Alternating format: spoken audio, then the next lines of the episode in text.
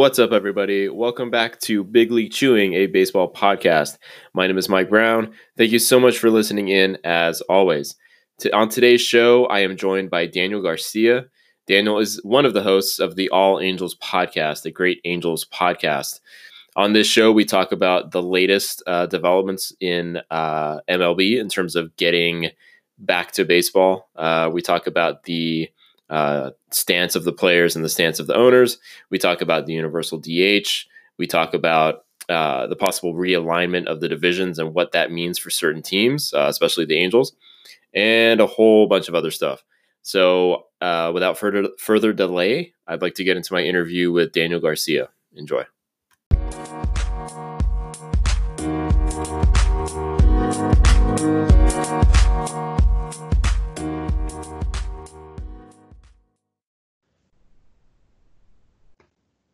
I am now joined by Daniel Garcia. Daniel is the host of the All Angels podcast. Daniel, how's it going today?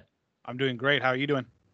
Not too bad, not too bad. So since the last time we talked, um, you know, a lot has a lot has stayed the same, and and, and a lot has changed. To be fair, um, but what's the latest with you uh, in terms of quarantine and in terms of kind of like getting your baseball fix, like in the last kind of month or so? You know, as far as uh, baseball fix, it's kind of the same thing as before. You know, obviously uh, playing MLB The Show, watching some old games on, um, you know, Fox Sports West out here in California. Uh, and then yeah, some of the KBO action if I can if I can make it that, that late. But other than that, for like personally, you know, the golf courses where I'm at I've opened up and they've been open up for about a month now. So I find myself getting out there a lot more during the weekends just to kind of get out of the house and list get into some kind of fresh air more and more. So, you know, the combination of the two, as far as the weekends go, that's kind of how I'm passing the time.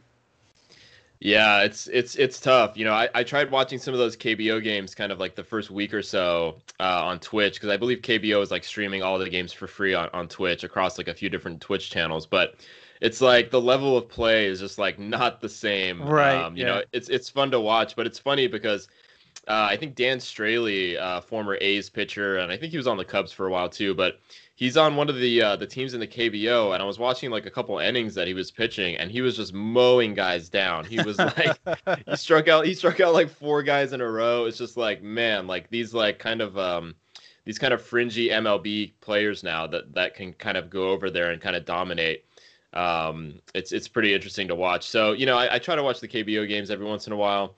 Um, you know, the players um, MLB the Show League was fun for a moment, but that feels like it ended like three months ago. Right. so um, yeah, it's it's it's getting it's getting tough, but it seems like we're getting close to some sort of resolution. So uh, it seems like the players union and the owners um, are currently at a standstill, but you know, I think um, the vibe is that um, it's getting pretty optimistic in that they will reach a deal at some point, whatever that looks like. Um, but how optimistic are you that that something will get done? You know, I'm I'm pretty optimistic that something will be done, and I've been optimistic kind of since the beginning that something will be done. Um, granted, it's probably not going to be baseball we're used to. It's probably not going to be the timeline we're used to, you know. So I was always optimistic that something was going to happen. Um, you know, and I came on here last time before and I actually shot you a text when this all kind of started coming up. And I was like, hey, remember who said 4th of July first? and, and, and, and, now that's, that's kind of what they're looking for. I'm still optimistic that that will be the day and that will be the time what they're going to start playing. But part of me right. is also kind of hesitant because it's like, uh, there's so much to me and so many more obstacles in the way to getting this thing done and getting going. Because not only do you have to think about the opening day, uh, 4th of July date, but now you also have to kind of backtrack a little bit and see, okay, well, that means they have to start by this date in June to get like, you know, their spring training 2.0 was what they're calling it going. Right. And now where we are in, in, May, you know, the mid late part of May, it's like, well, time is ticking and, and you, they're going to have to start making some big decisions on some really big, um, issues soon and, and and that part of it to me it makes it kind of like oh, i don't know if that fourth of july date's still going to hold the fan of me still hope it does but i still think at some point we will see um, major league baseball in some form uh, this year yeah, and then where do you stand? Because you know a lot of uh, this has kind of divided a lot of fans. You know, a lot of fans are kind of on the side of the owners, saying like, "Oh, come on, on players like why can't you just do this and even a lot of ex players have been pretty vocal like i know a rod has come out and been like you know players need to kind of just you know basically suck it up and just and just give what the american people want. Whereas a lot of people have been siding on the player side and being like you know players are just employees and if the owners are going to kind of like stick them like this it's kind of messed up um, I don't know. It's kind of hard for me to kind of like side with either one at this point. Um, I just kind of want to want to see them reach a deal that's kind of fair for both sides. I'm not really kind of saying like, oh, the owners are the enemy or oh, the players are the enemy. I just kind of want to see them strike a deal. Kind of where are you leaning towards in that dynamic? Yeah, I'm very much on the player side of it. Just kind of the aspect of like I understand that no, not a normal fan is going to be able to um you know, kind of see both the guys, both sides view because you know we're the normal guy and, and kind of like a lot of people are saying it's it's the billionaires versus the millionaires and a lot of us can't you know understand that. But as far as you know the players ex players i mean talking it's like Teixeira i'm like come on guy like look how much money you made. And you were the most pro union dude when you were you know out there and playing baseball. And right. now all of a sudden because you work for espn and now your station is dependent on getting these games going. Now, of course, you're going to say get out there and play because you right. know, and, and, his way, his job's at stake now too. Because guess what? If they don't have baseball games to play, what is he going to do? So it's like he's almost on the player's side, but not really because he needs this thing to keep on going. So he gets gets you know paid. And as far as A Rod, you know, there was reports out there before all this happened that him and J Lo and uh, J.P. Morgan were trying to go in and buy uh, uh, uh like 80% of the Mets because it was on sale. Right. So obviously he wants to get on the owner's good side because if down the line, if he ever is in a position to buy a team, he needs that owner's approval. So he does. The last thing he wants to do is during this real tough time, you know, piss off some owners. And so when it comes down to him buying a team, they're going to be like, "No, nah, it's cool. We'll go on to the next guy." So, you know, I understand what they're saying. It's like you, should do this, but it's like if you look a little bit deeper, they all have their alternative motives, which is no different than the owners or the players. So it's kind of like it's one big cluster when you look at it. But I, I am very much on the player side because you know owners.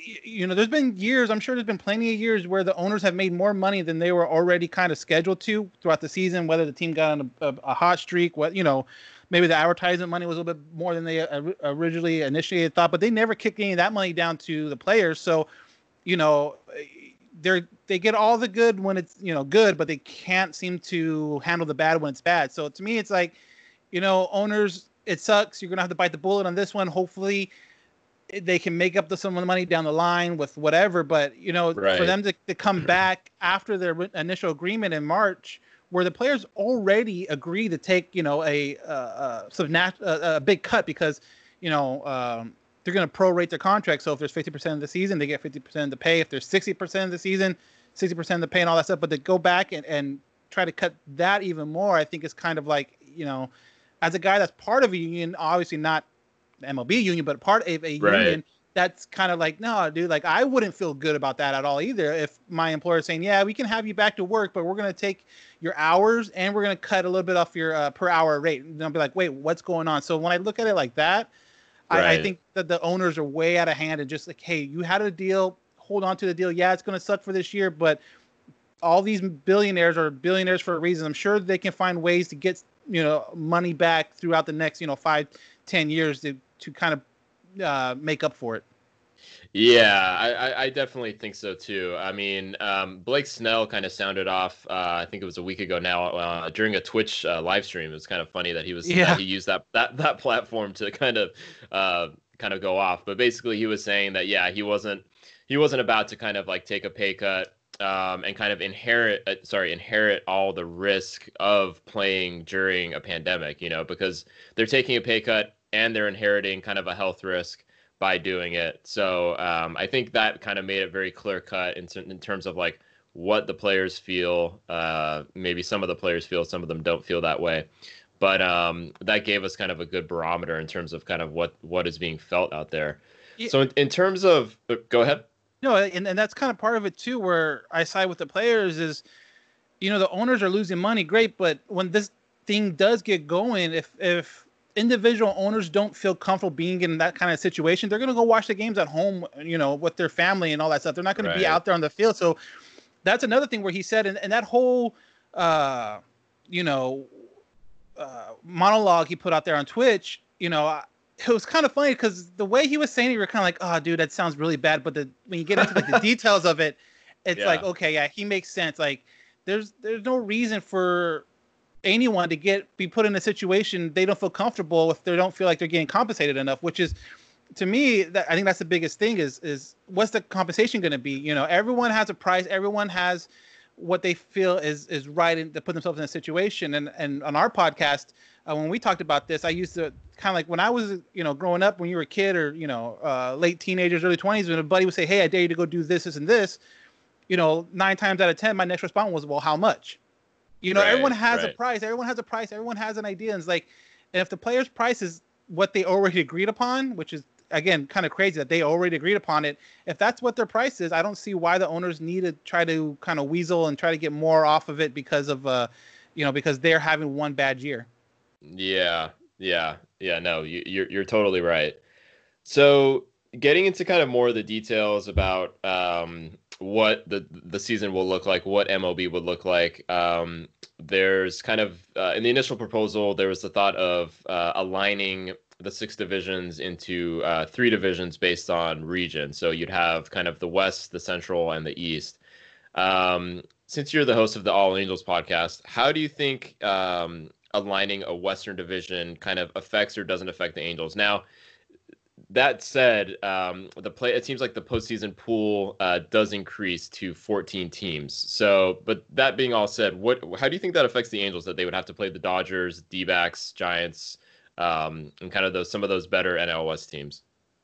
You know, I as looking at like a, a, possible schedule, yeah, I think it would be harder. I do, especially like you said, the right. Dodgers, the D-backs, Padres are up and coming. That's another team that um, sooner or later you feel is going to break out. And if it's this year with the modified divisions, it's definitely going to uh, hurt uh, the Angels. But then you still have the guys that you're normally playing against, like the Astros, the A's, and and you know Texas Rangers if they can come up and and and make some moves. But yeah, I, I definitely think it's it'll be harder if this is the division way that or the way they're going to go with the divisions. As a fan of the Angels, I'm really going to dig it because now I can see the Dodgers and the Angels play. You know. Yeah. What, uh, you know, whatever it's going to be 10 to 12 times a year depending on how they do the schedule. Like to me that's the cool part because now instead of me talking to my buddy you know four or five times a year when they play now it's like hey we have a series coming up. Hey we have another series coming up. Hey there's another one at the end.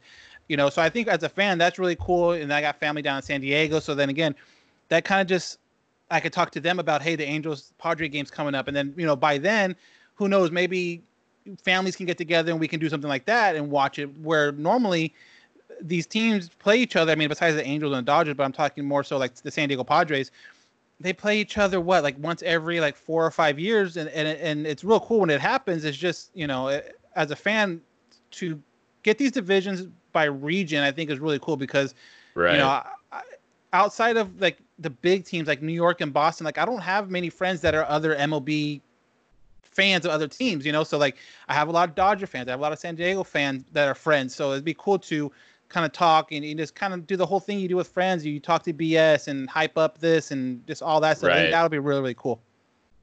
Yeah, totally. I think it's gonna be um, you know, I, th- I, think this season, kind of as a side note, I think this season is going to be a huge opportunity for MLB uh, moving forward to kind of see what works and see what doesn't work. Because, you know, even before this coronavirus, MLB was kind of at a turning point. They wanted to uh, increase the kind of likability of the game amongst younger younger people. Uh, they wanted to speed up the game. So I feel like a lot of these changes, um, you know, are going to be good. This is going to be a good test season to say after the season, okay, let's go through the checklist. Did, you know, what was the fan reaction to these three, just like right. the the merge of the divisions? What was the fan reaction to the universal DH? And I think um, it's going to really open people's eyes and open the hopefully open the league's eyes up to saying, okay, let's go ahead and make these changes. These really worked. These actually got good engagement from like non-fans or kind of fans that are kind of on the periphery. Um, speaking to the to the divisions, I think that the Eastern Division is going to be an absolute just gauntlet, just yeah. just a, just a free for all. Um, and I, I kind of tweeted this out earlier in the week talking about the Braves. I think the Braves saw that they might have kind of a not an easy path path in the NL East. Obviously, the Phillies, you know, you think they got a little bit better. The Mets, you know, obviously are going to be without Syndergaard, but you kind of felt like the Braves kind of had that division still as as theirs to kind of lose. But now it's like you throw the Braves in there with the with the um, with the Red Sox, with the Yankees, with the Rays. Um, you know, the Blue Jays are going to be a lot better with that young kind of younger core that they have. Um, and it's just going to be like it's going to be really crazy uh, to watch that go down. Yeah, and not to mention too, the uh, World Series champs are still in the East. So I mean, obviously the Braves right. are used to are dealing with them, but now it's just another team you have to deal with. But yeah, playing especially the Boston's and and and the um, New York Yankees. I mean, that's a team that you probably thought, oh, now I'm good. I'll, we won't see them, and then all of a sudden, boom, they're on your schedule a handful of times, and now, uh, yeah, it, it's it's going to be a tough one, and and I think the East is a very good it's going to be a very good uh, uh, division to watch because I think there's a, there could be a lot of movement as far as one week this team looks like it's the hot team, and then maybe the next week another team looks like it's going to be the hot team, and it can have a lot of uh, back and forth throughout right. uh, what's going to be what's going to be an abbreviated season. I think that's obviously going to be it. So, kind of like what we talked about last time was, you know, now these games are going to mean more. You know, these four game series, you know, uh, Atlanta versus the Yankees are going to mean a lot more than you know Atlanta versus um, whatever the, the the Mets were gonna be if the season was normal. So it's gonna be yeah. a lot of interesting baseball. A lot of I think a more um, competitive baseball if that makes sense. Just because now people are kind of hold back a little bit because you know it's a, the old saying it's a it's a marathon not a sprint. Now it's gonna be a sprint. Now everyone has to go because their pitch count obviously no one's going to get in the 200 pitch uh, innings pitched uh, range at all this year so now you maybe you you you tend to go a little harder, go a little longer. So it's going to be really interesting to see how the simulated or the, the abbreviated season is going to affect stuff like that, people's efforts um, day in and day out basis. Right. The thing I think that people aren't really talking about is I feel kind of bad for the teams that are kind of um, in kind of rebuild mode. You know, you look at the Tigers, um, you look at the Miami, uh, sorry, the yeah, the Miami Marlins. Uh, I almost called them the Florida Marlins. Florida Marlins. Um, yeah, but you look at teams like that that are kind of in rebuild mode and they're kind of like barely getting some of the prospects up. You know, a lot of these teams would want kind of a full 162 game season to kind of see what they have, and I feel like maybe with a shortened season, they might think that like, hmm, like we still don't really know what we have with like a certain player or or or or you know know what this pitcher can maybe give us in the future or kind of it's it, to me it's kind of a wash for for a lot of these teams that are rebuilding but on the other but on the other end now that you've kind of expanded the playoff pool you know maybe it's possible that a sneaky team get you know gets into the playoffs a team right. that was supposed to be rebuilding and, and that's the thing too about the playoffs in general is just once you get in you have a hot week, which any team, regardless of kind of their how they're built, each team, every team is, is capable of having a hot week. You get a hot week in the playoffs, that can you can go a lot further than you probably originally thought. A team that might have just snuck into the playoff, if they have a hot week, now they're competing in that second round, you know, and they're pushing a team that might, you know, thought it might have been a cakewalk. Now they're pushing them to like a seventh game, and now that team's pitching rotations all jacked up for the next round, and now that kind of has a domino effect going going uh, deeper into the playoffs. So, yeah, I mean the expanded playoffs is going to be exciting because now some teams that were on the fringe, and the Angels could have are very easily one of those teams where coming right. into the season people thought like you know what if this goes right and this goes right they can definitely get in there in a wild card spot now you know obviously with the shortened season they get hot a couple times they're very there's a very good chance they can be in the playoffs. And then when you have a, a Trout, Rendon, um, you know, if Upton kind of comes back from you know his health and and Ohtani coming back, you know, that's a very dangerous lineup in any form, and especially in a playoff where it's you know you see the same relievers over and over again, and, and you you can kind of try to get you know um, pick up on certain things. So as an Angel fan, uh, that's going to be really interesting to see. You know, once it does get to the playoffs, if they do get in, how that's going to affect uh, how their offense is going to perform in the postseason. Right. So, speaking to that more um, in terms of a universal DH, um, you know, this is something that I thought that you know MLB kind of needs to adopt, um, kind of for a long time now, and I, I'm kind of all for it. Um, I know that a lot of National League fans. I mean, I have a few uh, fans. Uh, I have a few buddies that are Dodger fans, and they're kind of still all about kind of the strategy and the the you know the the behind the scenes stuff that goes on in a league without the DH. But where where do you stand on it? I am I'm pro universal DH, and I understand a lot of the NL fans that um, like the strategy and like the whole thought process behind it. But another part of me is thinking, and you kind of referenced referenced earlier about trying to get other younger people in the game.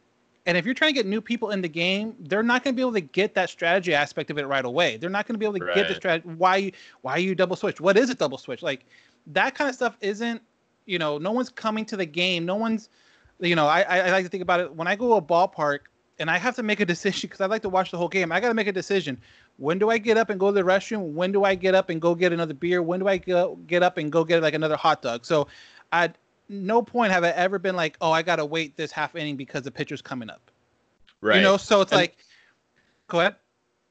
No, yeah, no, no, you can you can keep going. Yeah, so it's just you know no one's ever said, "Hey, I got to stay in my seat because the pitcher's up to bat second in this inning." So, you know, I just think it, will help grow the fan base because you know more offensive uh, output um, help the help the players union get more jobs. I mean, now you have you can extend great players' careers for you know another you know four or five years. I mean, look at Albert. You know, if if there was right. no DH in either league, say in an alternate universe there was no DH at all, there's a very good chance that he wouldn't be on a MLB roster right now because you know he can't play first base a full season. You know, you you're lucky you have the DH where you can put him there 80% of the time and he does perfectly fine, you know, um, health wise there. But if, if he was still in St. Louis, would he even be able to get on the field at all? So again, it, it prolongs great players' careers. It gives more jobs out to, to the to the players, and I just think it's a more exciting type of baseball. And and if you're trying to get new fans, not all the fans are going to be able to get the little nuances of double switches and, and pinch hitters and the time right. and place to do it. Yeah, and I think I think you know it's it's key for for bringing in newer fans too because um, you know it kind of cleans up the rules of the sport. You know, because if you were to introduce it to somebody and be like, okay, well the National League they play a little differently than the American League does, and then they're gonna be like, okay, well, well why? Why do they play differently? You know, it doesn't make any sense. Why aren't the rules the same in both leagues? Like, I don't understand. So I think it just makes it a cleaner product um, to to to do that um, and and just makes it easier to to kind of understand, you know, because baseball is kind of a difficult sport to understand in the right. first place. So the more kind of access, easier access you can give to kind of newer newer fans or the younger demographic, I think is definitely um, definitely better. And can you imagine if if if in the NBA that the West Conf the Western Conference had a three pointer, but the Eastern Conference didn't. you know, and then depending on yeah. what floor you're on, that's the rules you play on. So it's like Steph Curry and, and Golden State go play Boston, and next thing you know, all their shots are just worth two, no matter where they're shooting, and that just changes the whole aspect of the game. And I right. just find it, and I've always found it weird. It's like you're just playing two different games, and you're kind of merging it into one. But it's like, or you know, football. You know, you, uh, if you play in the NFC, you can't kick field goals. It's like, wait, what's going on? Like, so yeah, yeah it just seems yeah, like yeah. very a very weird kind of concept that you know, obviously it's been around forever, and that's why MLB is really slow to change. But hopefully, with everything going on, this kind of pushes it forward. Right, right. So the last thing, um, kind of in, in their new proposal that MLB has kind of um, had out there now for about a week or so, um, is regards kind of the safety aspect of of continuing or getting back to playing. Um, they've kind of outlined that they don't want any spitting, licking, any kind of throwing the ball around the infield uh, would be discouraged. Now, kind of my take is that um, you know, obviously, like athletes and especially baseball players are like big creatures of habit and you know, you know, a pitcher a lot of times is going to lick his fingers to get a better grip on the ball. Um, you know, so are you going to dispose of that ball every time a pitcher licks his fingers? Um, you know, throwing the ball around the infield is basically part of the routine after an out is recorded. So that's going to be a little kind of difficult to kind of um, navigate. Um, you know, I think they're getting rid of seeds, bubblegum, uh, chewing tobacco, kind of all that general stuff. That stuff seems a little bit more easier to kind of curb. But um, what what do you think in terms of some of these safety guidelines? How do you see do you do you actually see a lot of this stuff happening, or do you think that um, uh, you know we're gonna get what the game looked like kind of beforehand, like the I, same thing? You know, I'm more interested in see okay these rules pass and you can't have sunflower seeds, you can't lick your fingers, you can't do this and that. What's the what's going to be the the like what's going to happen afterwards like are you lick your finger okay cool now you get a ball automatically tacked onto your account. Like, what's going to be the punishment? Is it going to be a fine? Is it just going to be a stern talking to kind of deal? Like, I think it's going to come right. down to that more than anything. If it's like, hey, we saw you lick your fingers three times during the game. Okay, here's a fine. Okay, yeah, whatever. Yeah. See, uh, if if there's just like kind of like a, a wag of the finger, then I think at the beginning of it because it's kind of new and everyone's gonna be looking out for it, you'll see, you know, none of the stuff you were talking about. But then as the season goes on and people get more and more into a routine, I guess probably see more and more of going back to kind of that normal. You know, you like you said, these players have been doing this since they were in little league. You know, whether it's licking the fingers to get maybe a little more extra grip on the ball, whether it's throwing the ball around the diamond after an out, like these guys have been doing it since they were in little league, and it's kind of at this point, I would think, just muscle memory. You get the ball after an out, and then you already you have your arm back ready to toss it. Now you're gonna have to tell them, hey, you can't. It, it's to me, it's just kind of. I see why they're doing it. It's a great look for the public to see, like, hey, they're trying to make a stand, they're trying to make it, you know, safer. But at the end of the day, I'm just thinking like, I, I don't know how much more safer it is not having that stuff included, especially the stuff on the field licking the ball, uh, tossing the ball around. It's kind of like one of those things. And I, I don't know if you are, but a, a, you know UFC obviously just had a handful of events throughout right. a week, and those dudes are sweating on top of each other. You know what I mean? So it's like yeah, yeah. At a certain point, it's is if everybody at you know, and I don't think they've come out yet as far as what their testing policy is going to be, but if everyone gets tested on a Tuesday everyone passes and there's a game on Wednesday, then what's the what's the fear of licking a ball and throwing it if everyone on the field is tested negative? Is tested, right? Right. I think that's yeah. So that's my biggest question is like, okay, well, if you're going to test these guys, which I think that's probably number one on before you make any of these kind of restrictions, that's probably the testing should be the number one priority. And if everyone on the field, umpires included, test negative, then there shouldn't be an issue of what they're licking or what they're high fiving or what they're you know hugging or whatever you know that shouldn't be an issue if everyone tests is negative. Right. No I, I agree. I think as long as the testing is in place i don't think there's any reason why they shouldn't be able to do some of these things. Um, you know, it's it's. Uh, I think I think as as as we get closer to the season, and I think as kind of the numbers in the country kind of continue to kind of go down, hopefully, I feel like a lot of these restrictions, players are. I think I think players are going to start to feel more comfortable. Um, they're going to realize that okay, maybe this is on the downslide. Um, you know, we have testing in place. Okay, I feel I definitely feel safer. So, you know, let's let's go ahead and, and throw the ball around the infield after out. I don't think I don't think that's going to be a big a big issue. Um, so a side note that came up uh, recently. So the Armando Galarraga uh, near perfect game that happened in 2010. um, I believe Galarraga and the umpire who blew the call at first base, uh, Jim Joyce, are asking MLB to take a look at potentially altering uh, his his missed call uh, back in 2010. Now, this was the last out um, of a perfect game attempt. Uh, Galarraga went to go cover the bag at first. Um, you know, he was he definitely uh, uh, was there before the runner got there. He was def- the runner was definitely out. Um, now I think that I'm kind of for overturning this, but only because it was the last out of the game. Um, I think if you start overturning calls that were made in like the fifth or sixth inning or kind of even earlier in the ninth inning. Anything before the last out i think that's kind of a slippery slope because then you say okay well let's go back to this game in 1997 this call that was missed now the yankees aren't world now the marlins aren't world series champions or something like that you know? So i think it's a slippery slope but i think in this case uh, i would i would make an exception. Yeah I mean, like you said, it's the last out, so there was nothing going to happen afterwards because, like you said, there's no that there's no that what if like the next guy gets on base or whatever. But you know, I I, I saw that too, and I was just kind of like, man, that seems like so long ago that that happened, and then I start thinking to myself, what you know, obviously Galarraga didn't have a career that will stand by itself. Like he's always going to be known right. as the guy that almost got the perfect game, and I understand that's probably why he wants to get it turned over to being a perfect game. I mean, there's only been 23 perfect games to this point in Major League Baseball, and I would make the argument that he might be actually more famous for that missed call of a perfect game than he would be if he just kind of got grouped into what would have been he would have been like the 24th. So right. in my eyes, I'm like, dude, you have a thing where it's like, yeah, I almost got it, but it should have had like, who else can say that? Like honestly, granted, a perfect game is a perfect game, but it's kind of like hey, if you kind of, and at the time he did, he he he understood it. He was very cool about it, and no right. hard feelings. And it was like, dude looks great. Dude like could have been really pissed, could have done this, could have done that, could have said anything and everything, but he was very respectful and understood the situation. And now it's like he wants his perfect game, but it's like you're famous for not having a perfect. You're more famous for not having a perfect game than maybe. Than if you did.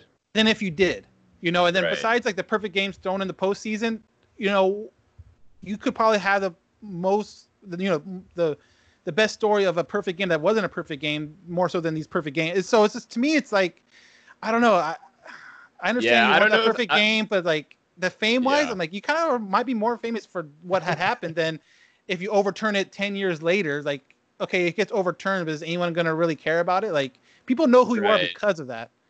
Yeah, and I, I don't know if he's doing it maybe to kind of like you know uh, make himself more viable for like um, for like conventions or like autograph conventions or something like that but to me you're right like the fact that he was like the missed perfect game or the near perfect game guy makes him more appealing for like those those kind of like conventions or if he's trying to make oh, money yeah. off of off of something you know and like him and if if if if they had a good publicist, you know, him and uh, Jim Joyce, I believe, who's the umpire, yep. they would do like signings together or something, you know, like... and sign the picture, sign the picture of him on the base, uh, with the right. guy nowhere near it, and him calling him safe, and and yeah, I mean, and even too, if you want to go like the public speaking route, you can go about talking about how you know, and he, he did like he could probably put on a clinic about how to handle PR in that situation because going back to to that time Right. You know, he didn't say anything bad. He was very uh, apologetic, and you know, he felt sorry for Jim Joyce because he, you know, was in that situation. And he was getting death threats, and he was, you know, people were coming after the umpire, and then just, I believe it was the next game that he was umpire, maybe the next day or the next time Jim Joyce was a ump, uh, umpire at, at, a Tiger game, you know, Galarraga came out and exchanged the the lineup card to kind of right. like you know bury the hatchet, and they, you know, so yeah, it's just so weird to come up 10, 10 years later. And if this was something that happened, you know, two or three years later, then okay, yeah, because it's still kind of fresh and yeah, you know. But like ten years later, it's just kind of like, uh, I don't know. I think I like it better with him being an almost perfect game.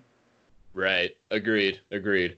So tell me what you guys have going on, uh, you and Johnny over at the All Angels podcast. Tell me what kind of um, stuff you got going on with content and, and all that stuff as we kind of hopefully get close to a season. Yeah, so obviously we're kind of in the same boat you are as far as trying to find content wherever we can, and this proposal is a, is a good starting point. So we talked about that in our latest one.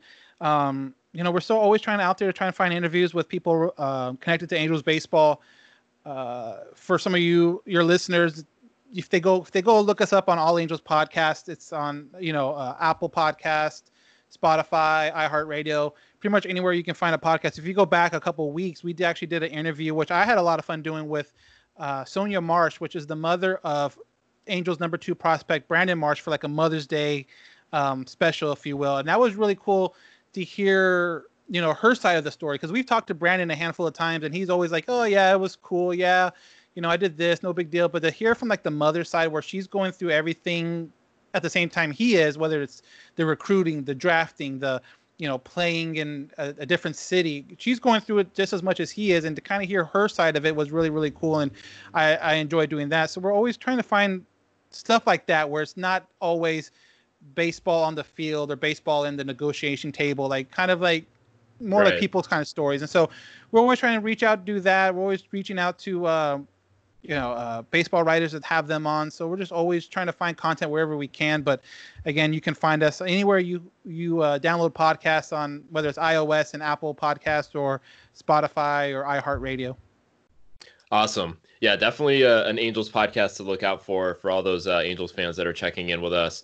Um, you know you guys have a lot of actually great kind of um, interviews with kind of uh, like Gubicza and i think right. you've had victor Ro- victor rojas on um, yeah, and you guys get kind of the minor league guys like Brandon Marsh in uh, pretty often, so that's always great to kind of to kind of check in on. All right, Daniel. Well, uh, thanks again for joining. Um, hope to have you on uh, as we get sooner to a start of a season here, and, and we'll talk about uh, what to expect as as we kind of get more details sorted out here. Definitely, man. I, I enjoy it every single time I'm on. I love talking baseball, and then you know, with the quarantine, I can talk to someone else besides my wife about it, and she's happy about that too. Perfect. All right, Daniel, take care. All right, man. You too.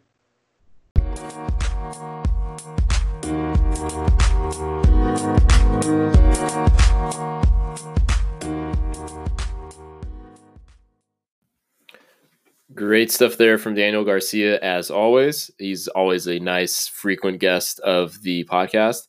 And be sure to go check out the All Angels podcast for those Angel fans out there.